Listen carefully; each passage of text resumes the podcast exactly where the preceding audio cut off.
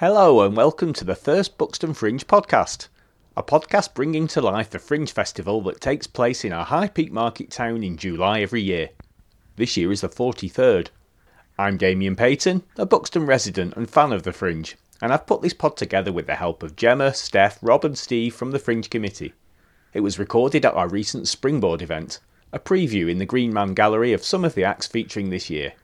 You'll hear from singer songwriter Chris Milner, Journeyman, Ian from folk singers Fortell, and Ray Globe, one half of the Glummer twins. I'll let him describe what they do. First, we asked them what they'll be doing at the Fringe this year.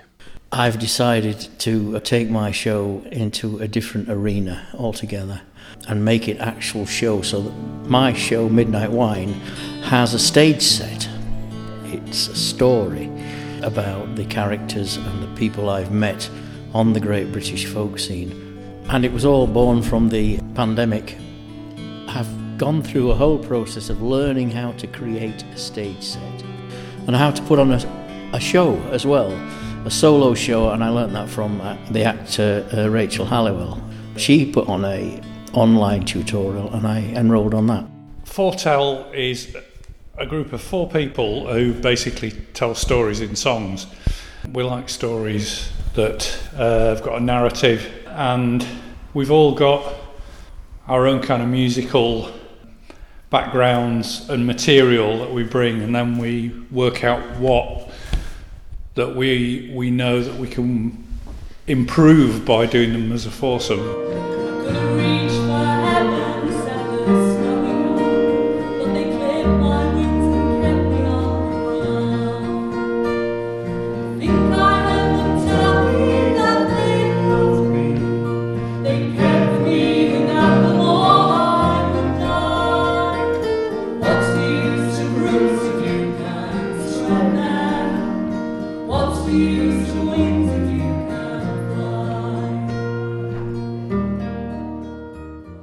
Stand up spoken word from the beat generation, as we say. You don't say poetry because people, that turns people off. It's verse, it's rhythmic, it's sometimes to a beat, sometimes to music. It's sort of almost poetry you can dance to. And it tends to be about, because both, both me and David are of a certain age, and uh, so we tend to do stuff that bothers or interests us, you know. Uh, and the nice thing is that, that it does seem to, we do seem to get audiences in our age range who seem to be able to relate to it. Lunchtimes they usually put us on. I think that's because pensioners come out at lunchtime to watch shows, you know. We're doing a sort of nostalgic troll through the eight decades that made the Glummer Twins what they are today. Old. So we're sort of trying to look at each decade and does some sort of social comment or comedy type thing about that decade, but also with music from that decade. Would you like to help out at a major arts festival and gain valuable experience for your CV? Buxton Festival Fringe is looking for volunteers to do shifts at its Fringe Information Desk, open daily from July 6th to 24th in the conservatory area of the Buxton Pavilion Gardens. Find out more on our website. We asked Chris, Ian, and Ray what they like about Buxton Fringe. What keeps them coming back? I love Buxton, it's a great town. I found it, like I say, a real warm experience. For the first show, people did come from the surrounding area, but because the second show, it was fringe people who bought tickets through the booking office and everything. The fact that you have an audience and you have a full house in front of you is a unique thing because it doesn't always happen.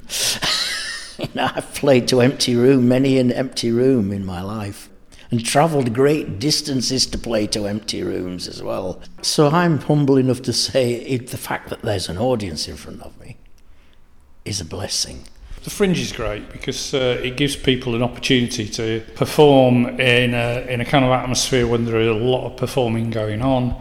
There's an audience, the venue that we use Green Man Gallery, but there are, you know, the other venues are all brilliant, and all the performers tend to say, you know, I really like doing things there.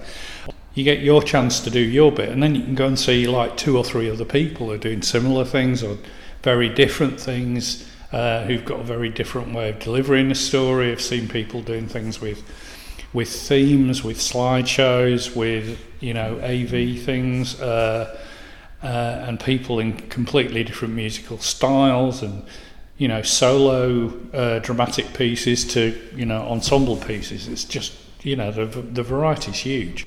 It's a delight to play here because what's nice about Buxton is one one we realised that people our age were coming to see the show.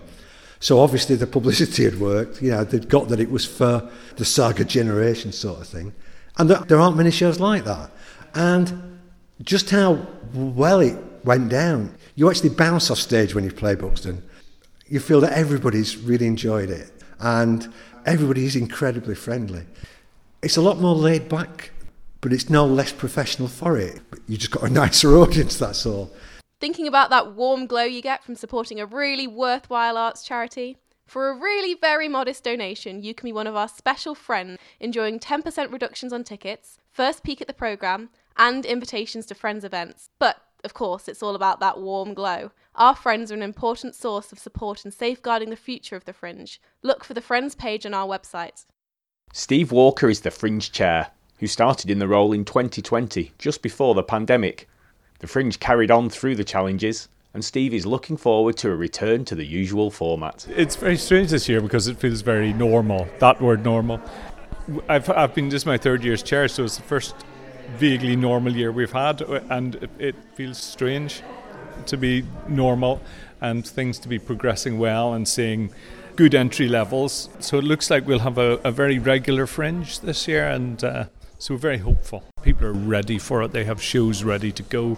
They've been working on stuff, and they want to come out and perform uh, and and do things. And I think there is that, that desire to get back to having being everybody being able to rock up at a venue and and not not quite so much planning over what you're going to go and see because there's limited ticket numbers, there's social distancing, everything has to be bought online. A bit more normal, and people being able to rock up and and just do th- uh, do things and uh, and have that kind of relaxed atmosphere where people feel comfortable chatting and getting together. And so one thing I found last year was you couldn't hang around inside venues and chat to people. So lots of acts came and I saw them, and then unless I saw them on the streets at some point, I didn't get the chance to talk to people. It was good to be back and seeing stuff, but it wasn't quite the same.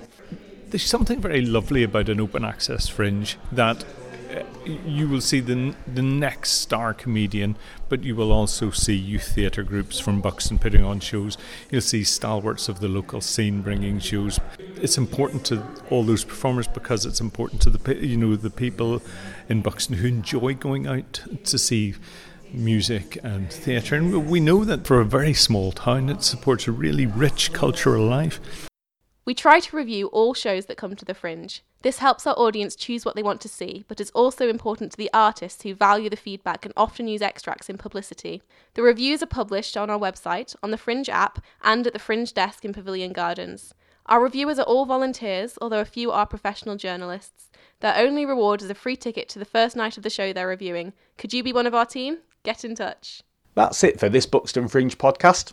Thanks for listening. We hope you've enjoyed hearing from the acts you can come and see and got a flavour of the Fringe. We'll be producing pods regularly in the lead up to the Fringe, and even more regularly when the Fringe is on in July. The website for information on booking tickets and getting involved is buxtonfringe.org.uk, and there's a link in the description. To play us out, a bit of the Glummer Twins track, and the beat goes on. Born in the post-war baby boom, as the riffle of skiffle dispelled the gloom. Raised on bebop, rhythm and blues, whole lot of shaking, blue suede shoes. Drapes and crepes and pink chiffon, One for the money, and the beat goes on. On a monochrome set in 59, saw the 6-5 special coming down the line. the Everlys, Fats Domino, some young kid from Tupelo. Fats, Elvis, Phil and Don, Two for the show, and the beat goes on.